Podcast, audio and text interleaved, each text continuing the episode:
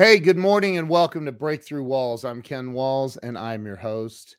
And today, ladies and gentlemen, listen, I- I'm just going to say share this out right now. Share it with all of your friends, your family, everybody you can get on here because this is going to blow your mind today. Make sure you share this out and stay with us.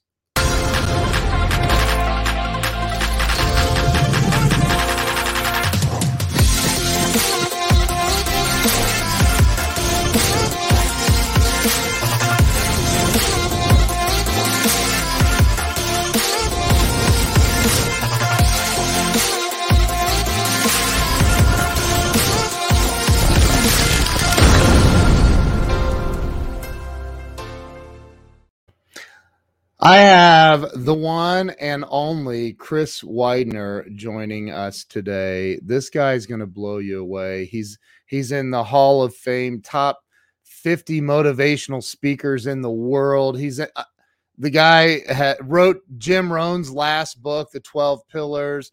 He is absolutely going to blow your mind. So please make sure you share this out and stay with us. I'm going to bring Chris on right now. Chris, welcome to the show. Hey, Ken, thanks for having me. I appreciate it. I'm so excited to have you here, man. Uh, the, we have a lot to talk about. I, I, I love what you're doing right now, but we're going to get to that in a second with I don't know people like Donald Trump Jr. and and Kayleigh McEnany. I always pronounce her name wrong. You've got some unbelievable people that you're working with. Um, but let you know, let's start with where where you were. I, and and see, just so you know, I created this show about three and a half years ago, um, and it was literally to help people have a breakthrough in life because you know how people get stuck. Yeah right we've we've Yeah. all been there and and i think that by hearing other people's stories we we we help them you know Absolutely. Yeah. yeah so where were you born and raised Born and raised in Seattle, Washington. I spent the first 50 years of my life in Seattle uh, with, you know, a little bit of a jaunt. I went to college in Minnesota for a little bit. I spent three years right out of college working in northern New Jersey, which was a, a very fortuitous time in my life for many reasons. Um, but the vast majority of my time right in the Seattle area. And I remember uh, when I called my mom on her 70th birthday, she was over on Bainbridge Island. So I was a couple hours away and I wished her happy birthday. And at the end, she said, Oh, yeah, by the way, I'm moving to Tucson. And I said, You're moving to Tucson? What are you talking about? Like, you don't even know anybody down there.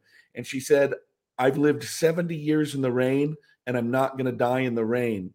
So when I turned 50, I thought to myself, I've lived 50 years in the rain and I'm not going to die in the rain. So I moved to Scottsdale.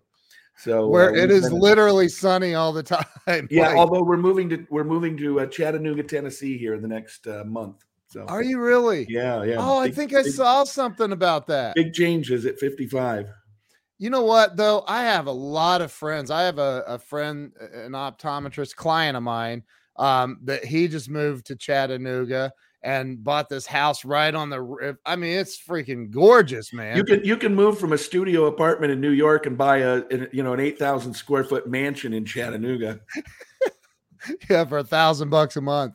So I, I, it's it's crazy what's going on in Chattanooga. So Yeah, and they have like the, the best internet in the country. I don't know. Yeah, you know Gig. City. They call it Gig Yeah, City. They yeah. made a decision early on that they were going to wire uh, fiber all throughout the city. So It's crazy, man. That's awesome. That's dude. That's like a five and a half hour drive for me. So Oh, well, It's- it's, near a lot of places. It's near Atlanta. It's near Asheville. It's near Nashville. It's uh, near Memphis. You could go north into Kentucky. yeah, Yeah, all over the place. It's it's it's nice though. Oh gosh, here Brad Schroeder says so many Tennessee fans though. hey, whatever, man. That's it's a beautiful area. Well, we have a we have a daughter at University of Alabama, so roll tide, and then we have a daughter at uh, Vanderbilt, so anchor down. But uh, we got one in Tennessee. We're rooting for Vanderbilt. Wow, that's awesome, man. So so um I lived in Seattle for a year, by the Oh, way. you did? Yeah, I lived in Magnolia. Oh, beautiful part of the city. Yeah. beautiful. And I remember I was out there the whole year I was there. That people were like, "It's unusual. There's no rain this year." I'm like, I, I don't know, man. I, and then other people are like, "Oh, that's a myth. We don't get that much rain." Well, you get more days of rain, but you don't get like we were we were looking for houses in Chattanooga here about a month ago, and I just said to, to Denise, I said, I've never seen rain like this in 55 years, 50 of which I lived in Seattle. Uh, Wow. Seattle's much more of a misty, A kind of a drizzly, misty for more days kind of city. Yeah. Yeah, yeah. Well, I it's it's be- I remember thinking I'm going to retire here someday. Like but yeah, no, I probably won't. the reality is I'll be in Chattanooga with you. Yeah, But exactly. so so you grew up out in Seattle and and and where did you end up going to going to college? I, I remember hearing you in a video um you quoted Zig Ziglar saying that you you in high school you graduated in the the how's that how's well, Zig, go? Zig always used to say I was in the half of the class that made the top half possible. And I always say I was in the 10th of the class that made the top 90% possible. I graduated 149th out of 172 kids in my class. Oh my gosh. Wow. So what did you but you did end up going to college? I did, and I got a minister, a youth and family ministry degree, and I Okay. became a youth minister. Wow. And uh, I my first job was in a little town called Mendham, New Jersey. And Mendham is about 45 minutes straight west outside of New York City. Very, very, very affluent town. Um, Whitney Houston lived there at the time. She lived right in the middle of Mendham. Just Wow. south of us was Bernardsville, um, Basking Ridge, which is where Mike Tyson lived, as did uh, Malcolm Forbes. And so, very, very, very affluent area. And there were a lot of people in my church uh, where I, you know, had the kids in the youth group and all that. And they were titans of industry. And uh, they were serving on the church elder board, and then they were running Prudential and Exxon and Mars Candies and all these giant corporations. And you know, some of my first business mentors were the number two guy at Prudential, uh, the the number one guy, the president CEO of Mars Candies. My Um, you know, just great people that really invested in me as a young man. Wow.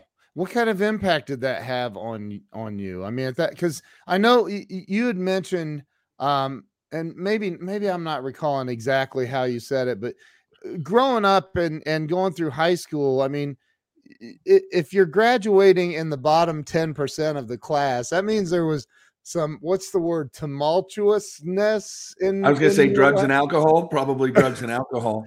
I Oh, started was drug- it? Oh yeah, I started drugs in the fifth or sixth grade. Um, smoked opium for the first time in the eighth grade. I lived in 28 homes and went to 11 different schools. Um, my mom shipped me off to live with relatives twice, once in the fourth grade, once in the ninth grade. And uh, yeah, so tumultuous was uh, that's an understatement. I Um, I was uh, I was on the verge a lot at all times. I think the only thing that saved me, two things that saved me, both sports related. I was good at sports. I played quarterback in football, point guard in basketball, catcher, and then eventually second base in baseball. Um, and then I was a ball boy for the Seattle Supersonics. So growing up uh, from 11 to 18, I was a ball boy for the Sonics. Uh, the the first year that I was there, we lost the world championship in seven games to the Washington Bullets. The second year I was there, when I was 12 and 13, we won the world championship. And at the age of 13, I was in a ticker tape parade through downtown Seattle with a half a million people. And then I'm like, where do you go from here? Oh my god! How do you, how do you ever top how do you ever top the ticker tape parade with a half a million people raining stuff down on you after winning an NBA championship? So um, yeah, Where do you go? It- well, I mean, it, it is it was a pretty pretty fun day. I mean if you think about it i mean i've had some i've had some great days you know uh, standing speaking to 25000 people in an arena is pretty amazing. Um, I, I think i'm the only person ever who has given a speech in cairo egypt in the morning and los angeles in the evening all on the same day um, i've Wow. traveled all over the world to singapore china russia uh, germany egypt twice um, all over the Wow. United States. So it's been a crazy, fun life. So, And, um, and the ticker tape parade, how old were you? 15? I was 13. Yeah, it was Thir- uh, June, 13. June of 1979. We had just Oh won the world championship in five games against uh, the Washington Bullets. So you're 13 years old. I mean, that's a pretty big deal. It was a pretty big deal. Uh, In right? hindsight, you kind of go, my life topped out at 13. So, so you're either like, all right, we're gonna crash and burn now, um, or we got to go up somehow from here. Yeah. Um, because you can't like how you how you can't flatline from there. Like that would just suck. So you well, to- no, I mean I've had a I've had a great life. I've had a great yeah. career. I've met amazing people. Uh, both worked with people and just bumping into people.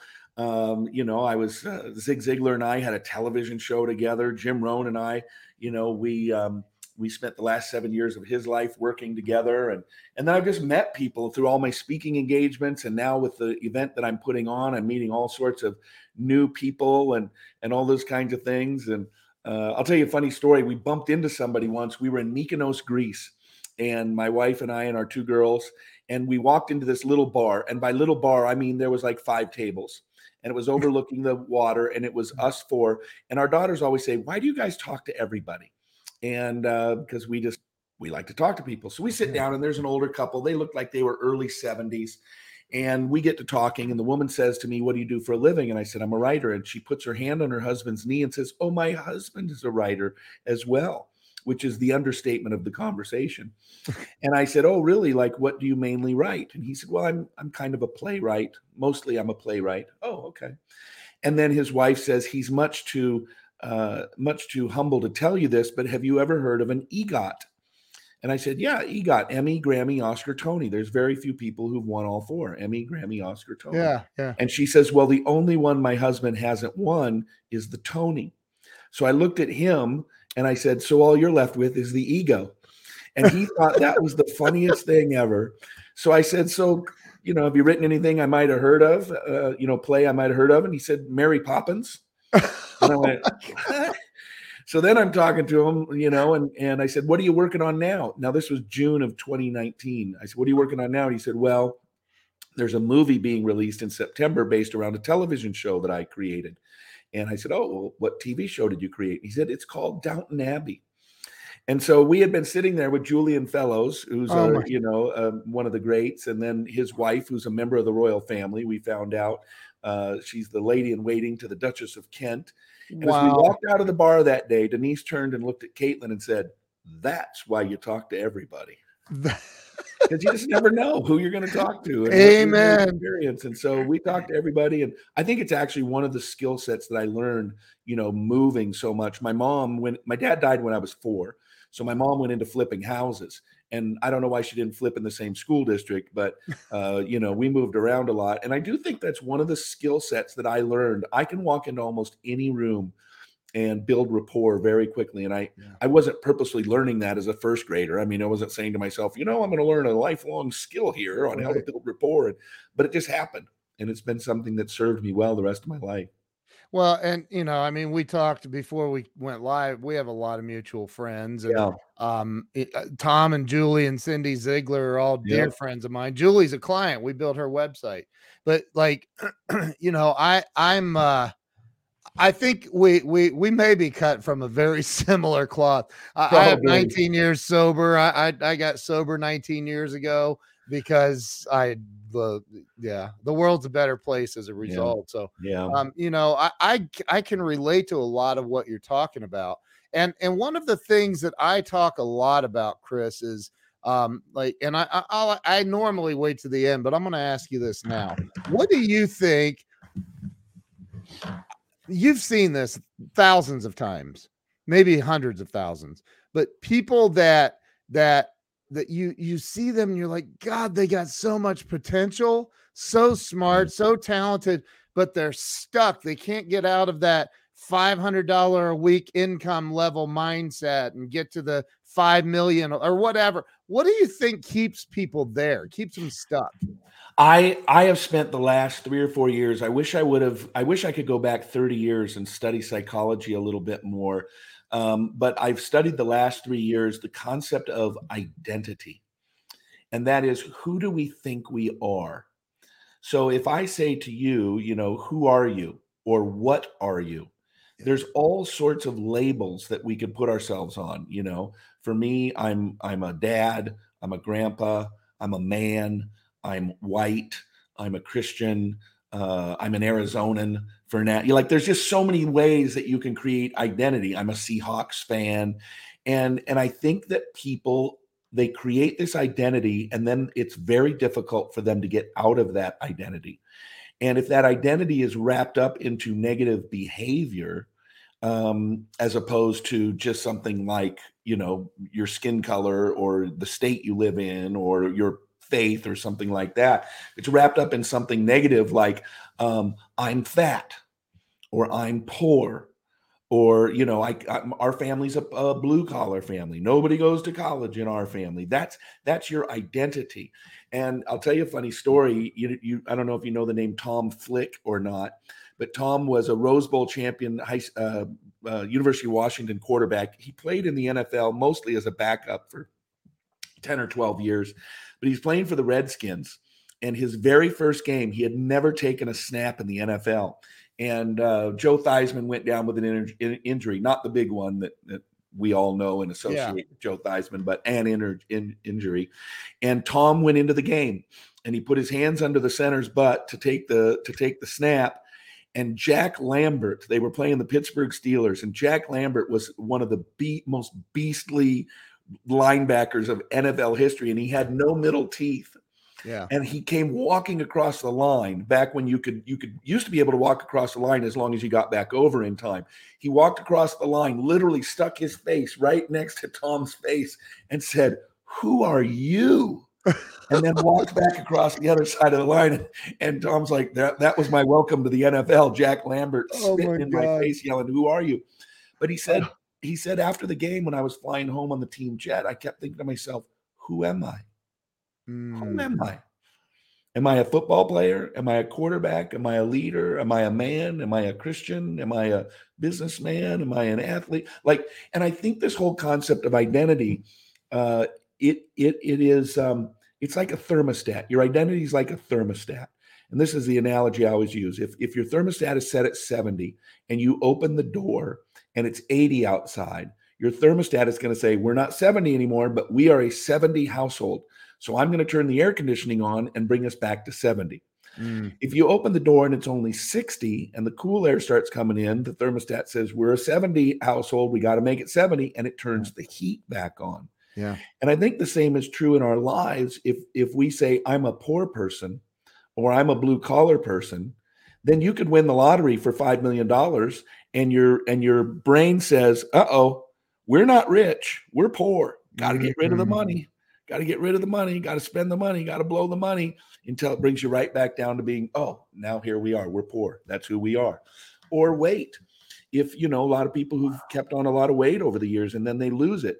And at a deep subconscious psychological level, it's you can't weigh this little. You're you're not a skinny person. You're a fat person. Put the weight back on. I think there's a lot of the things that happen that are wrapped up in our identity and how our subconscious does everything it can to fulfill that which we believe about ourselves.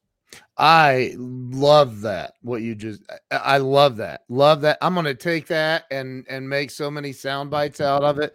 You're going to become the most famous person ever.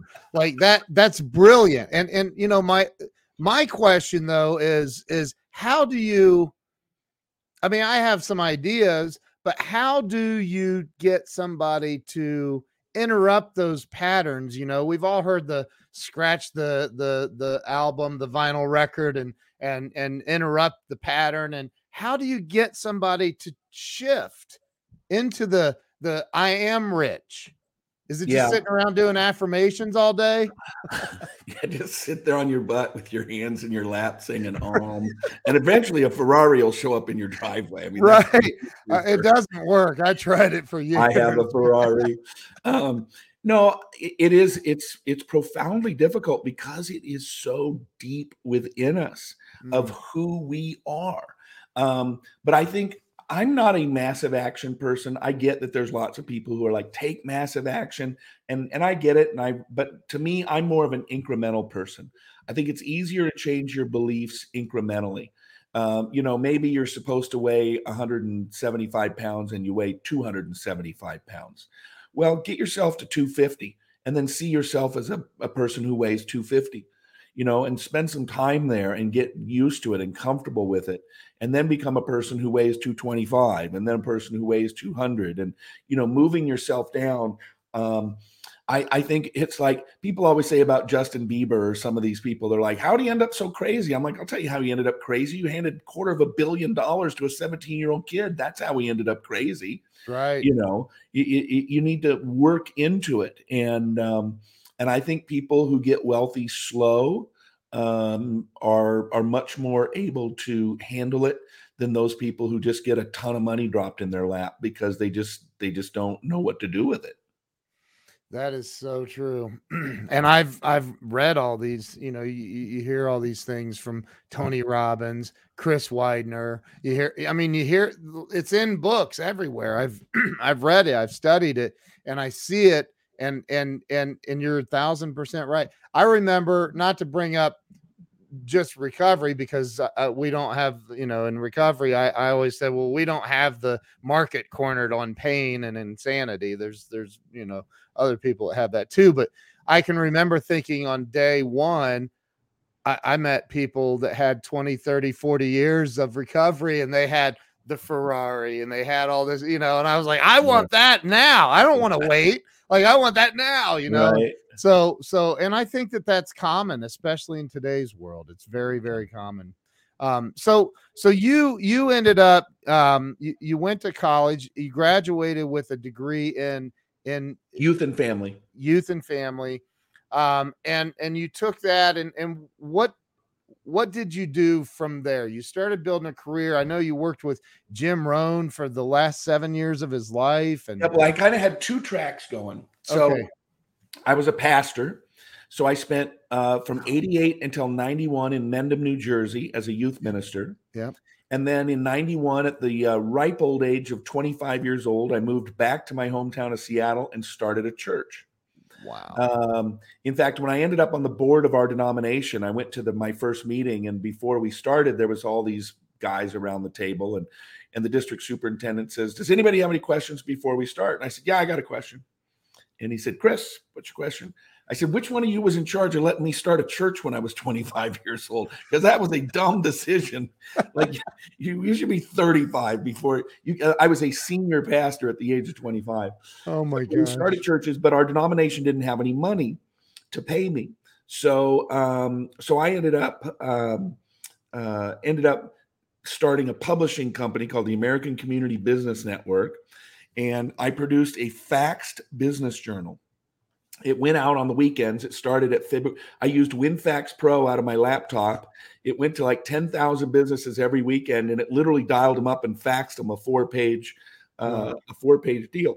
It faxed all weekend long, made money on advertising. But then that's where I started writing computer tips, motivational tips, business tips. Wow. Well, eventually, we turned that company into a, a, business selling audio programs through Costco and Sam's Club. We were selling about 50 to 75,000 boxes a month, uh, featuring famous motivational speakers, John Maxwell, Zig Ziglar, Jim Rohn, you know those Dennis Waitley, Brian Tracy, those types, and wow. and so I was making money as a as a, a speaker while I was pastoring a church, mainly to feed my family. And so it was funny. I started speaking at Harvard Business School and General Electric and Cisco Systems and all these big ones. Oh my God. And I took a graduate class before he was really famous. He was only famous in the church world. I took a graduate leadership class at the Northwest Graduate School of Ministry from John Maxwell. Wow. Before he was famous. Yeah, he was making like $10,000 a speech, mainly talking to pastors and doing pastors' conferences. And uh, and so I took a graduate class from him and for a week long graduate class, and then um, got to know him a little bit. And then uh, I ghost wrote for John for a couple of years in the early 2000s. That's when Jim Rohn decided to call and say, Hey, do you want to come write with us? And I said, Sure. Uh, I don't want to ghost write. I want my name to go on it. So um, we wrote the Jim Rohn one year plan. Kyle Wilson, myself, and Jim wrote the one year plan. And wow. then uh, and then out of that came a book called The 12 Pillars, which focuses on the 12 pillars of the one year plan. And uh, that came on the heels of my biggest book that I ever did uh, called The Angel Inside, which was number two on the Wall Street Journal, number seven on the New York Times, number three on Am- all of Amazon for a week. Oh uh, the only, only books that beat me on Amazon that week were the uh, pre-launch of, of Harry Potter and um, and uh, the Lost Book of J.R.R. Tolkien uh, that his grand that, that his grandson found in his attic after he died. So I figure if you're going to be number three on Amazon, it may as well be to the greatest fiction series right. of all time and one of the greatest, and the writer of the Lord of the Rings, I guess. Oh my gosh, that's so, unbelievable. Mm-hmm. So, so you, um, I, I, I grabbed a piece of paper. I'm like, okay, don't lose that question. I lost it. Um, something you said triggered a, a question I had, and I lost it, mm. but uh, uh, it'll come back, I'm sure. So you, you, um, you're so you're going through you're writing you're doing all these things with with i mean dude some some of the greats. I mean jim rohn zig ziglar you're doing all this stuff with some amazing people. How did you i know what the question was how did you overcome? Because you had to uh, i mean you're graduating in the bottom of your class in high school. You went through all the the troubles you talked about how did you overcome the imposter syndrome? Yeah, it's kind of funny, you know, Kyle Wilson, who was the president of Jim Rohn International, at one point in probably 2005, 2006, he said, You need to write a book on influence. And I said, Why? And he said, I don't know anybody like you. You pull your phone out, you've got billionaires, rock stars, professional athletes, hedge mm-hmm. fund managers. Like, and if you don't know, like, literally, if you don't know somebody, you know somebody who knows that person. And so I, I had never really thought about that question. How did I go from this drug addicted, alcohol, you know, crazed out high school kid who was nothing but trouble, 47 written referrals my sophomore year to the high school principal's office. and then how did I end up here? And I'd never really thought about it. I just really had never thought about it. And I think it's interesting the imposter syndrome. I everything I do is based on and informed by my theology. And I, I, I frankly believe everybody's everybody's life is based on their theology. Yeah, sure. they, they, may they may have no theology, and that affects how they live their life. Sure. Um, and my theology tells me that we are all sinners and all have fallen short of the glory of God. Amen. And at the foot of the cross, we're all the same. So while I can be impressed with someone's capabilities or their potential or their experiences or their successes, I have never viewed anyone as better than me. And I don't view myself as better than anybody else. Um, and so wow. an imposter syndrome is based more on you thinking someone else is better than you. And now you have to pretend to be as good as them. Well, if you don't believe that anybody's better than anybody else, you don't have to view yourself as an imposter. Um, there is nobody in the world that I don't believe I deserve to be in a room with. Um, God values me as much as he values the Queen of England or, you know, Vladimir Putin or, you know, Ted Cruz or Britney Spears or you name a famous person, you name an actor, Tom Cruise, whatever. You know, they can learn from me and I can learn from them. And and uh, we're all just trying to get through this life. So to me i think that's probably it was when i walked into a room i didn't worry about whether the person was better than me richer than me smarter than me. I just walked into a room determined to deliver value and be the best self the best person the best chris widener that i could be. That is an absolutely unbelievable answer. I, I mean I, that again i because i see it i see it very very similarly um, I'm known as the master connector. Um, I have Kyle's cell phone number. I, a matter of fact, I texted him and Ron this morning saying, "Hey, I got mm. Chris on the show." Oh, um, cool. And, you know, and I think about that, and people are like, "How are you so connected?" And, and it's the same. I'm just like, because I, I mean, people in your position, and and I'll use you as an example because I've not spoken all over the world like you have um, somebody in your position that's accomplished what you've accomplished people think you're untouchable. Like you, you can't you're well let me, let me tell you let me tell you a story. My yeah. first business mentor was the ceo of mars candies. That's and crazy. everybody at mars and at the time it was 25 billion dollar a year back in the late 80s early 90s yeah. i don't even know what they're doing now. But you know that nobody at mars candies answers their own phone I mean, uh, pardon me, everybody answers their own phone. Wow. And that's what he always told me Chris, always answer your own phone. And so I do. It's funny. I'll answer the phone and I'll see it comes through my 1 800 number and it comes through and I, it forwards in and I'll answer and they're like, oh, hi, um, who am I talking to? And I'll say, this is Chris. And they say, you, you answer your own phone? And I, yeah, answer my own phone. What do you want to talk about? And and I always love the surprise when people say, "I'm actually talking to you." Yeah. What do you want to talk about? Let's talk. That's why. It's amazing. Why I have a phone. but but see, a, a lot of people, most people, not a lot, most people will not try to reach out to you. I remember, you know, Bob Burg, right? Oh, I love Bob. Yeah, Bob's amazing. He might be the nicest guy in the world. Do you? he probably I mean, is. he- I know. So I remember reading his book, The Go Giver, and and and there was a phone number in the back or some somewhere, and I I looked him up, and I was like, I want to work on Bob's website. I want to help him. So I I I I call him. I call this number I found, and he freaking answered the phone. I'll Yeah. never forget. I go, is is this Bob? Because I had seen some videos, and he's, it sure is. Who's calling? And and it was crazy. So I now I'm not encouraging everybody to reach cold call Chris Widener today. I've given my phone number out. I, I I think the biggest audience I ever did it, was in Garland, Texas. There was seven thousand people. I gave my cell phone number out, Oh my! and I said if I can ever help you. And but you know what I've really realized? Most people are never going to bother you like that. never. and and and I've been very open with it. But you know, people know that, especially in this day and age, if they call you up and they're just harassing you, you just block their number. So right, it's not gonna not gonna benefit them anyway. right. you That's true. But most people, my point is, most people are not going to reach out. Most people are No. not going to call. It's No. crazy. No. and and and so i think the differentiator is like just uh, stop caring about what everybody else is going to think and re- i mean why i i asked you to be on the show and i was like why haven't i ever asked you to be on the show like it's crazy I was but thinking the same thing, Ken. Why have you never?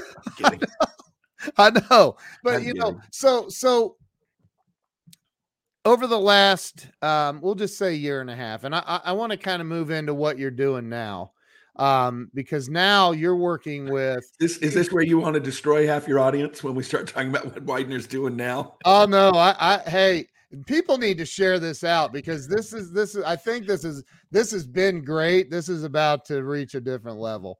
Um, so now you've gone past the you know working with some of the most amazing motivational and and inspirational speakers in the world um, to holy crap dude you're you're you- you're you're sharing the stage with donald trump jr kayleigh mcenany um the i can't i can't name them all we had Dinesh in our last event. it's crazy Sheriff David Clarke, Dan Bongino. Uh, our next event, we have uh, Dinesh and Don Jr. and Kayleigh McEnany. We have Judge Jeanine Pirro, who I, I'm looking forward to meeting for the first time. And yeah, so we're we're very excited about it.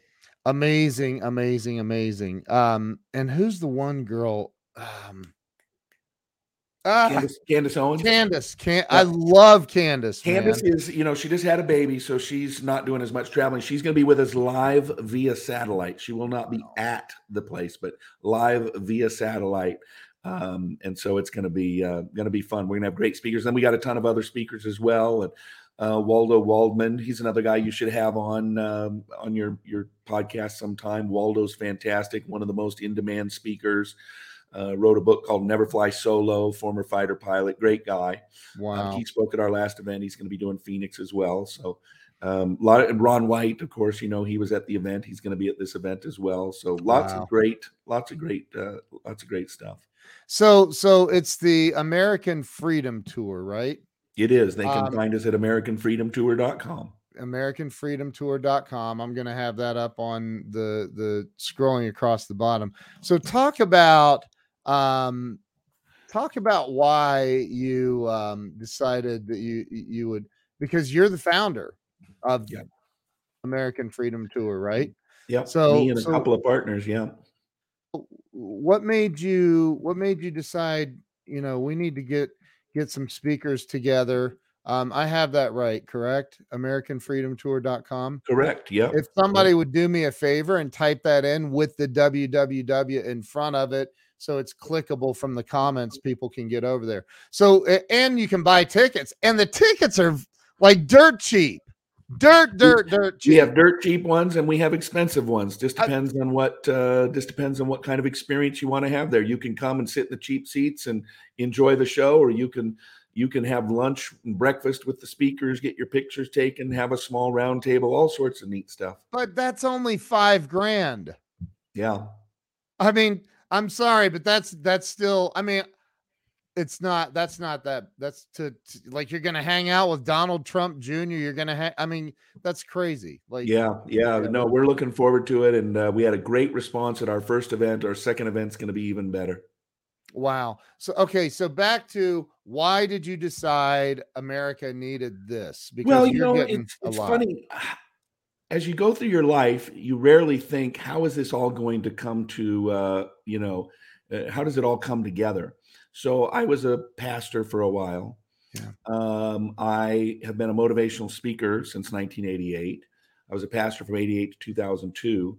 And in 2003, I got involved in politics when my best friend decided to run for the governor of Washington state.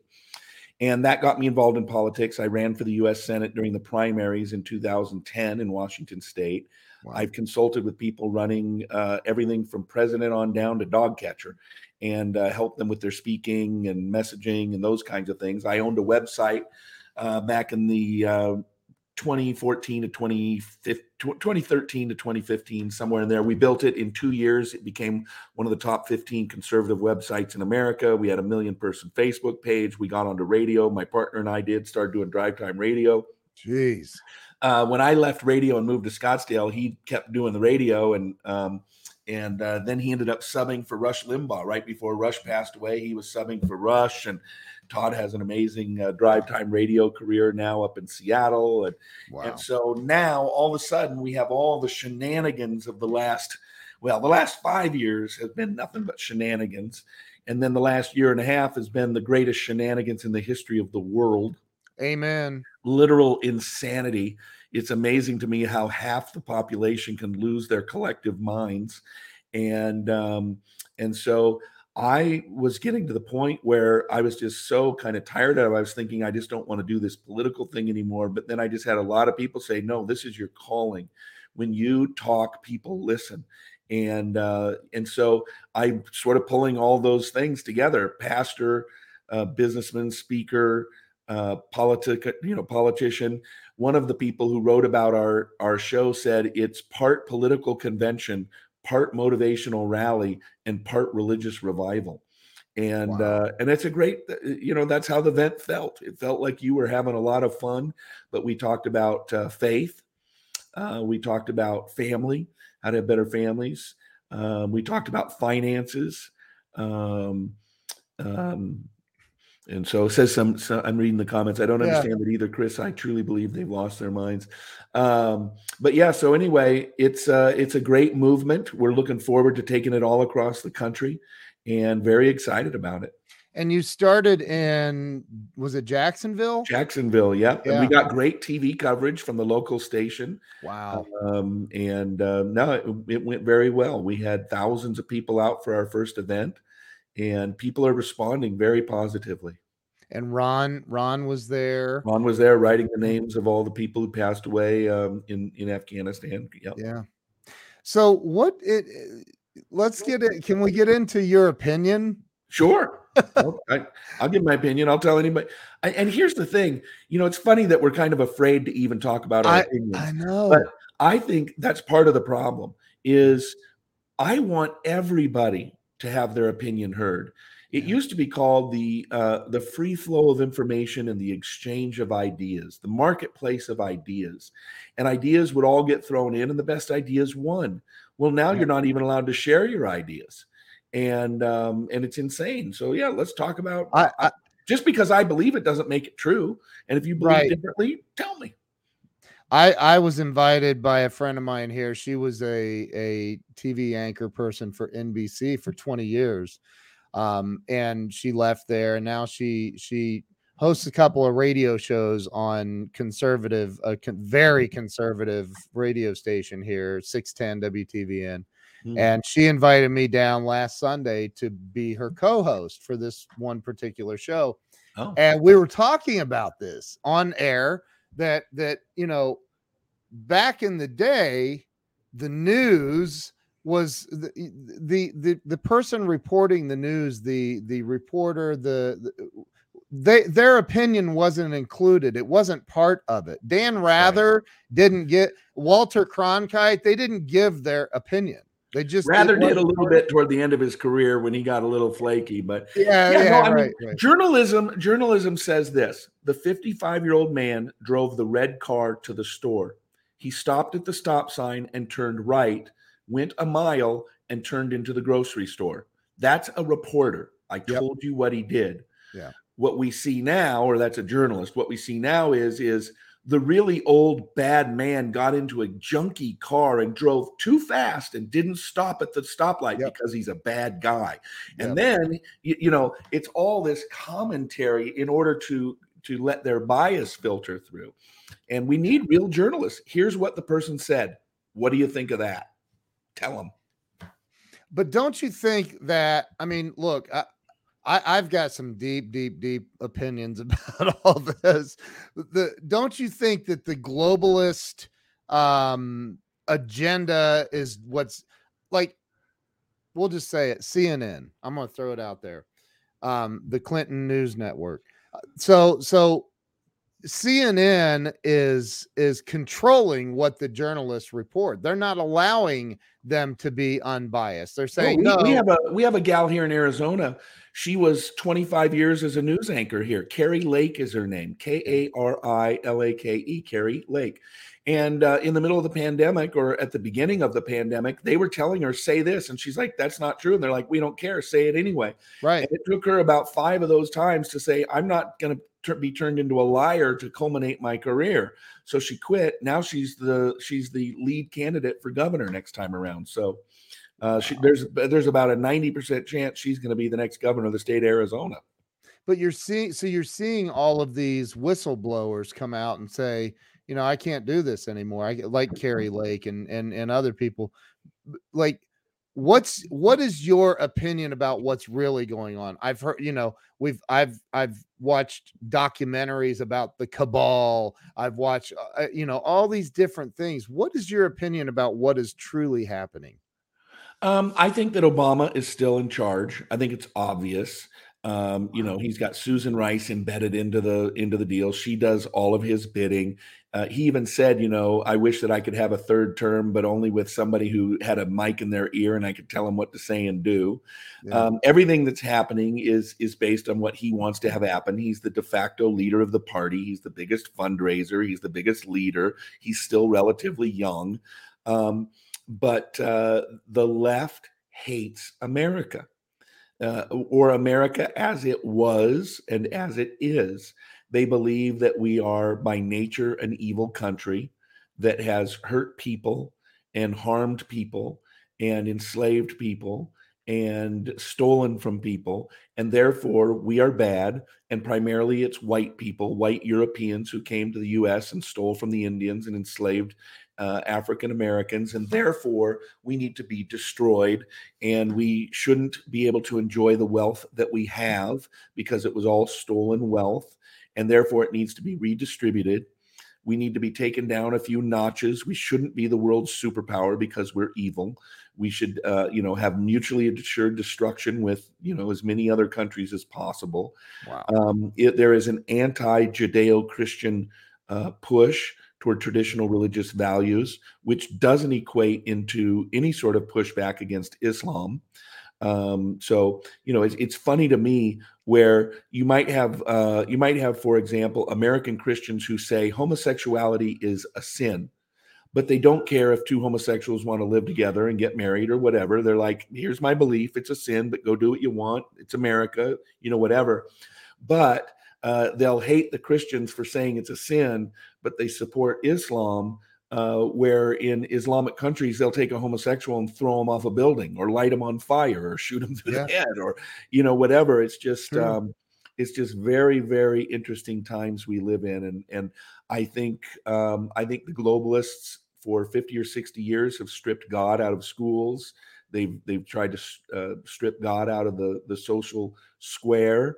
Um, you know, and it was all planned starting in the 50s and 60s. There's a great book, book written called Slouching Towards Gomorrah by Robert Bork.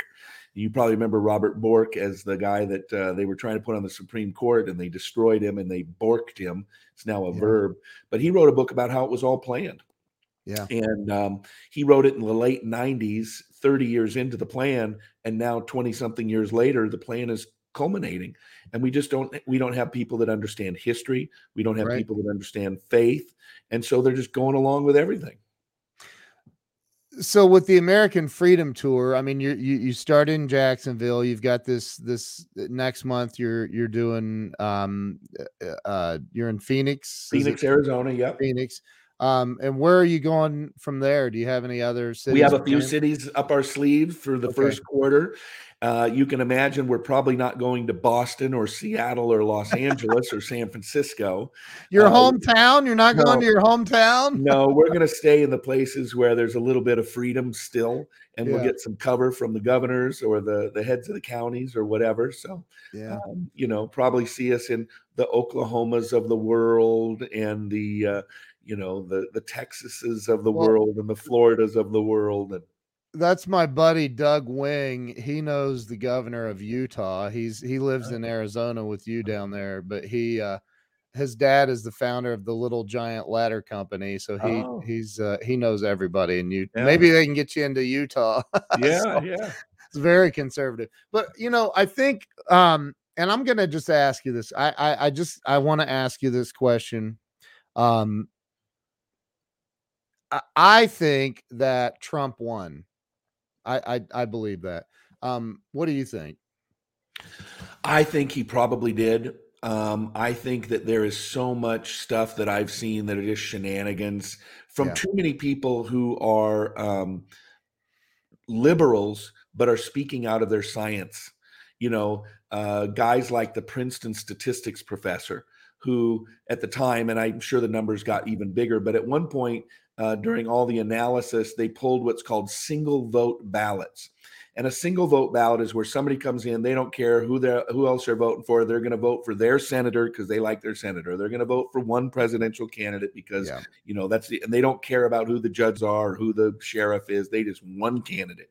Yeah. Well, at one point there had been about 97,000 one vote ballots cast in the state of Florida something like 800 of them were for Donald Trump, and yeah. something like 96,200 of them were for Joe Biden. Mm-hmm. And this statistics professor just said that is just statistically impossible. It's not even statistically improbable. It is just statistically impossible. It could have and never has happened like that and right. will never happen like that. You see things like that, and there's just so many shenanigans. Uh, more more votes cast than registered voters. Um, but the problem yeah. is is is conservatives and Republicans play too nice, and they they they let themselves get run roughshod rather than fighting. Yeah, and uh, and the left doesn't. This is their religion. Um, politics is the religion of the left. So think about how passionate you are about your religion yeah. they are passionate about politics and that's what i've even heard people say you know they've got their own language like religious people do. It's the woke language right? And and you know jews wear uh, yarmulkes but the left wears their masks. And you know it's they've got all these little things. They got little fauci candles now with uh, anthony fauci on them uh, you know it's it's just insane. So the, the, but you know uh, it's it is insane man. And and the crazy part to me is I mean, Fauci was there standing on the podium with Trump, you know, and and and yet I I think a lot of us are hearing and learning that um well that guy's hands are are filthy. Well, now yeah, it came out now. He absolutely did fund gain of research, yeah. uh, gain of function research, and he lied before the Senate. And and here's what I say. It, we now know that it came out of the Wuhan lab and that it was yep. gain of function and it was supported by American tax dollars, funded by Anthony Fauci through this other group. And they did it that way to hide it. So one of two things either happened. Either A, Anthony Fauci did not know a single thing about it, at which point we can say, well, you were asleep at the wheel overseeing, uh, you know, uh, germs and viruses and infections, and you were asleep at the wheel, and 5 million people worldwide died from that. You're fired right or or he knew that he was funding gain of research which turned into 5 million people dying worldwide which means you're fired and you're going to prison. Yeah. And those are the only two options now. But he will And- receive and- nothing. He there will be nothing done to him. uh, is it just conspiracy stuff that I've seen where he he and and Bill Gates owned all these these patents and I've never been able to establish that. I, Yeah. I've never been able to establish that. I, I think that um look somebody just put an Amazon link to the Anthony Fauci celebrity. Are you kidding me? It's that's a real thing. Oh, absolutely. And watch, you know, when he gets interviewed, he has him on his own, he has him on his own bookshelf. Oh my god. Somebody uh, the other day, somebody uh, on the news uh, grabbed it and they pulled it up and they showed him he had a whole lineup of his Fauci candles behind him on his bookshelf. so so I- mean you don't uh, look and here's the thing it's like the um the the quote a man convinced against his will is of the same opinion still right? So it it it's almost a moot point like I can get on here and go you know Donald Trump is the man and Joe Biden sucks and and and and everybody watching is going to be you know oh yeah you're right you're right because most of the people that are going to watch me we're all kind of on the same page for the most part um so it's a it's kind of a moot point to say um how do you what what is the purpose of what you're doing now what's your ultimate goal for Well- the american freedom tour Yeah, I want to inspire concern. you know this guy Yeah, I know. There's Richard Brook. uh, one of my favorite humans look Yeah. at that he says long time no see He's awesome. i love richard He's I golfed. amazing. Richard Brook and I golfed with um, John Elway and his son-in-law one day, and a beautiful day in uh, beautiful day in Coeur d'Alene. And here's what I love. I'll tell you this story since Richard's on with us. Um, it's the last hole. It's a par three, and we were betting like a hundred dollars or something like that. And we get to the end, and it's a par three. And Richard decides that he wants to bet even more money with John Elway. And John started the entire thing. He started the entire thing by um, by having an eagle on a par four, uh, number one, a big dog leg left. He went straight over the trees and eagled out. So Oh. the very last one, Richard decides we're going to do uh, closest to the hole, closest to the hole. And so the son-in-law goes first and he's like eight feet away and then i go next and i'm like six feet away and then richard goes and he's like two and a half feet away and then he decides to double down with john elway and, and i said richard um, first of all hundred dollars means nothing to John. right And second of all, he's the greatest clutch athlete in the history of the world. This pre- this is not pressure to him. You literally just handed him more money from us. Oh and uh, sure enough, he uh, he he landed his ball about that far from the hole, and we forked over an extra hundred dollars. Oh And my there he is. gosh. Richard says true story. um, but that was that was funny oh my but, um, gosh anyway, no, you know, getting back to the Donald Trump thing, we you know we lost, we're, or we Yeah. didn't gain power is probably Yeah, what right. we should say. right. And the reality is is that in 2022 we are going to destroy the House and Senate. Uh, we're going to win the House back by a large margin. The Senate we're going to have probably four seats at least. That way we can at least keep them in check. And then hopefully we uh, hopefully the state legislators do their jobs in places like Pennsylvania. The US Constitution says that it is the state's right to man uh, to do the um, time, manner, and function. I think it is time, manner, and function of the elections. They are not set by federal uh, law. They are set by each individual state. So they can say, "Hey, it's a state holiday. We're taking the day off." They can say, "We're going to let you vote for three days." They can say, "We're going to do all mail-in, like Washington State does." Each state can make their own laws. That's constitutional. And what happened was was that um, in, for example, Pennsylvania, the state law by the legislators said that all ballots had to be in by a certain time on a certain day. right And the state um, secretary of state came out, who was a leftist, and said, "Nope, you can. We're going to take them until uh, you know a week afterwards. We're going to give you an extra week." Well, that is literally constitutionally wrong and illegal. But they didn't do a darn thing about it. right. So what they need to do is they need to make sure that the upcoming elections are not going to be hijacked by people who say, "Let's just break the rules. Let's just let's just break the rules." You know, like we did in in 2020 like we did in 2020. Too many places allowing different things to happen uh, and just a lot of shenanigans. So, So, it so was how suspect at best. how do you? I, I, and and Jeffrey Wolf put on, and he lives in California, in L.A. So he, you know, he said it depends on who's counting the votes. Like Karen campaigned for Rossi. Is it Rossi? Rossi? Yeah, Um, Dino Rossi. Karen Dino was my best friend, and Wow. uh, and and that's the campaign that I cut my teeth on was the 2004 election. In fact, if you go to my political website, I have a website called Politicrossing, uh, P O L I T I Crossing. It's the intersection of faith and and politics. Somebody And type and- that in. Politicrossing. It's like it's like uh, P O L I T I, and then the word crossing, like you you've got an intersection. Yeah. Anyway, um, I interviewed Dino during the during the um, after the election, and he explains exactly how you steal an election. And uh, he did a, a great interview there. But uh, he won that election. He was the first guy, uh, first guy to win as a Republican in like 40 years in Washington State. But it was under 2,000 votes, so the law says you have to count again. So they did another count. Well, he was ahead by 220 votes. Well, the law says that on the second or on the second count or the first recount, if uh, if you're behind, you can pay for a full hand writ uh, hand done hand recount. Well, John Kerry had lost the presidential presidential election, so he gave the Washington State Democrats a million dollars to do this paid for hand recount. And after the hand recount, which is also by state law the last recount, so this is all you get. There's a vote. If it's under 2,000, you can do a recount. If the recount there's a uh, it's under 2,000, you can do one more recount, and the winner of the second recount is the winner.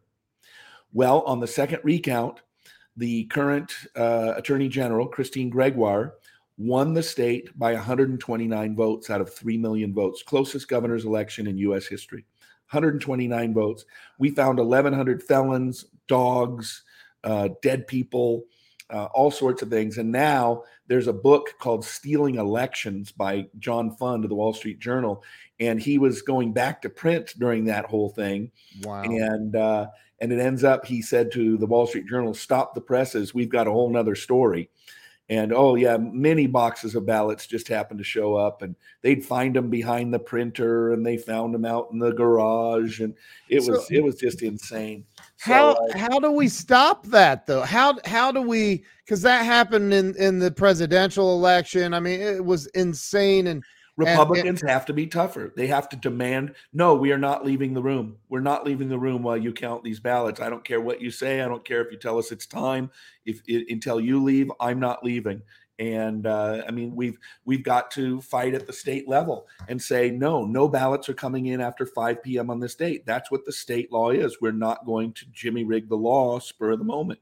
but And how it's do really you just a matter of saying no and not letting them do it.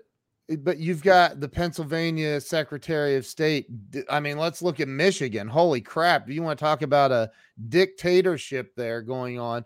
But like how do eh, when when you've got armed police officers standing at the door saying you're not coming in like what happened in Detroit I mean again I I don't I don't know I don't have You need to have a team of lawyers. I mean, there needs to be teams of lawyers. There needs to be video cameras of everything. Yeah. Yeah. Otherwise, they they're just relentless. It- Yeah. It's, it's blood sport for the left. It's blood sport, and you know they're they're out to win. Listen to listen to how they talk about America. You know, listen to uh, the the the little gal up there in uh, Minnesota, um, Ilhan Omar. Um, I mean, think about that. Think about what the, the, the left gets away with. She literally committed immigration fraud by marrying her brother. She committed bigamy and immigration fraud, and she's a sitting member of the House of Representatives. insanity Eric Eric Swalwell spent years having a sexual relationship with a known Chinese spy, and yet he is on the security uh, committee, you know, the intelligence committee for the U.S. House. They just uh, the the the um, the, uh, fox is in the hen house, and and we got to get him out. I, I agree with you, man. I, I think that conservatives need to we we need to get tough. We need to get tough. And and you know, I I've seen and I know you saw it. I mean, look at uh, Fox News even turned on us. I was like, what the heck? what is going on here? But you know, so I think what you're doing, the American Freedom Tour, where you're bringing together the top conservatives in the in the entire nation. Um, I mean, dude, Donald Trump Jr. is that that's that's just and he's a great guy, by the way. Yeah, I got to know him a little bit, and and wow. uh, and he is literally one of the most humble guys I've ever met. Like he'll he he shows up and he's like, "Hey, tell me what you need me to do." Really, really impressive when you meet people who everybody else trashes all the time, and yeah. then you realize they're really good people. Yeah, uh, yeah. I don't know him personally, but I I I have that opinion of him. So yeah, I yeah. think it's amazing. Chris, I, I want to say thank you, man. I am so grateful you came on here well, today. Thanks for having me. Yeah, and and and you know, look for us. I'm going to convince him to go live with me on Amazon. We didn't even talk about your 22 books in 14 different languages. My yeah. gosh, it's crazy, man, what yeah. you've accomplished. Yeah and fun. and and here you were just a, a, a troublemaker back in your your troublemaker with a dream. I love it, man. It's awesome. So thank you. I really mean thank you for coming on thank here. You, Ken. And yeah, and thank you to everybody who shared this out. Chris, if you'll hang tight with me here for a minute, I'm going to end the live stream. But thank you to everybody for being here. Chris, thank you. Make sure you all go to the AmericanFreedomTour.com buy a ticket, go to the event. It's it's coming up in Phoenix next month. Get in there. I mean, it's only like $35 for the entry level ticket. It's crazy. So go check it out. Chris, thank you so much. We'll see you guys all later. Have a great mm-hmm. day.